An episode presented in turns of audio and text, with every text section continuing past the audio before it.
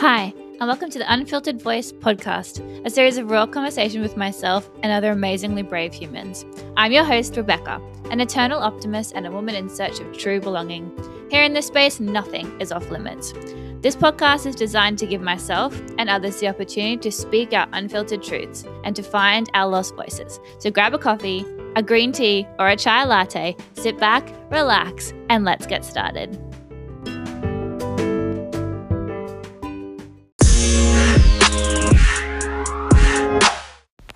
Guys, and welcome back to the Unfiltered Voice podcast.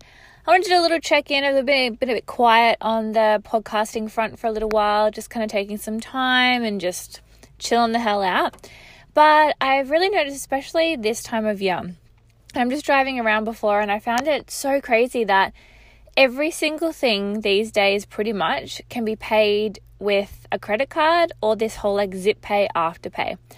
And it's all well and good that, yeah, you can have exactly what you want exactly when you want it, but it really is taking away the true value of money and the concept of instant gratification for people. I mean, we pretty much are getting anything we want whenever we want it, and we're never really having to work too hard for it. And I was having a conversation with you just some different people lately, and there's so many of us that are living above our means solely because we can have exactly what we want in that very moment and then we have to worry about the consequences later. So for the economy, this all seems well and good in the moment, but then later on down the track, you have so many people that are not able to pay off credit cards or unable to, you know, pay down all these different things that they have built up. And really, what it's doing is just creating more of a massive like consumerism. People are buying things and having instant gratification in that moment, and then two seconds later, don't even care about it anymore. And it goes into the bin or it's, you know, recycled on. Now, this is fine. And hey, if that's what you're doing, that's totally okay. But from my point of view, I just find this so one, wasteful, and two, where's the hard work in it? Like, I remember from a very young age having to work for things. So I started work very young, like 14 years old. I was working in a little coffee shop.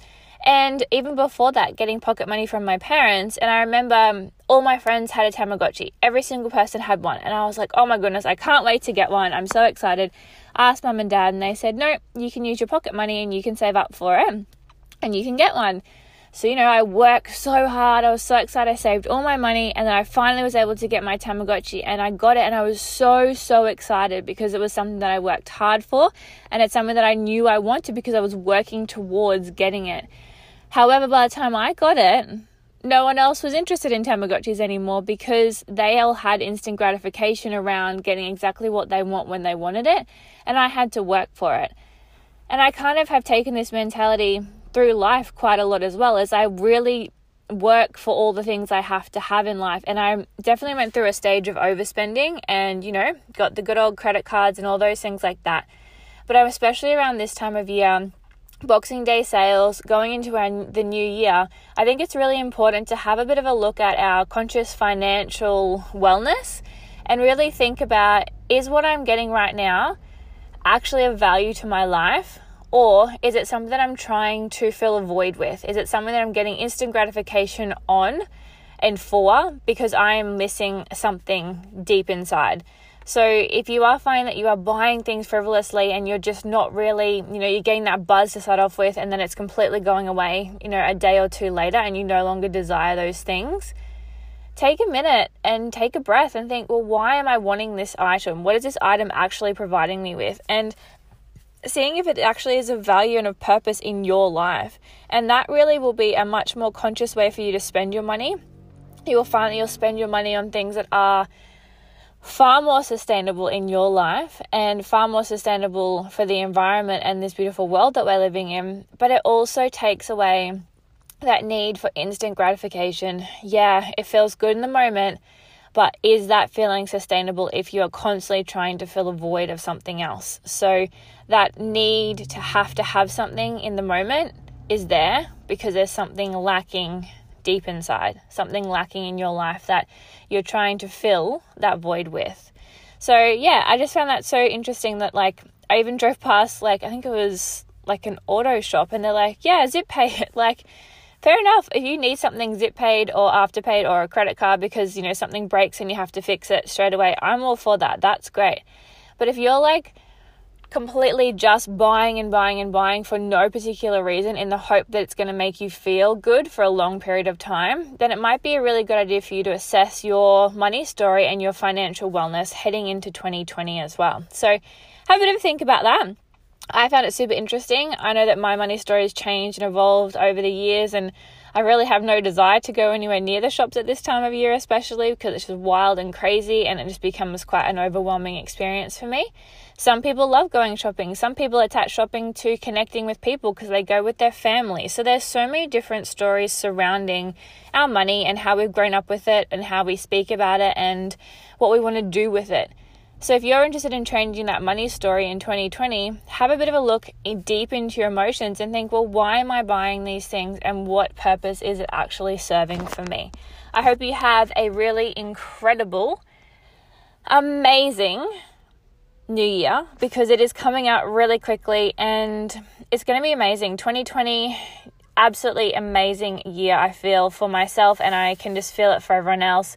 I know that it's going to be filled with love and laughter and happiness and really getting what I want and need and desire on a soul level and not just on a, you know, a consumerism, really surface level. Gone are the days of me having the BS conversations about absolutely nothing and hello, bring in the days of I want to know exactly how you're feeling, what's going on. Like, let me into your life. And I feel like that is how this whole beautiful time of year is really moving us towards a space of complete connection, really beautiful feeling of oneness, and keeping in mind that, you know, money and finances and all these different ele- other elements are all part of this beautiful lifetime that we're living. So, why not get really clear on your intentions around money, your intentions of why you're spending your money, and also how you're spending your money? Is it consciously spending it, or are you just completely throwing it away and then not actually appreciating it for what it is? Because money is a beautiful energy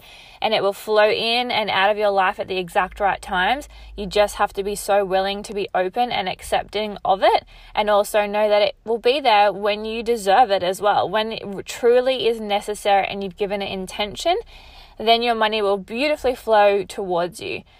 If you keep frivolously spending and using all these different means for instant gratification, you're always going to feel lacking, regardless of how much money you have, regardless of how much you buy and how much you do, you'll always have that sense of lacking. So, really dig deep at the end of this year, feel into what you need to feel into, and head into 2020 clean and clear and full of amazingness.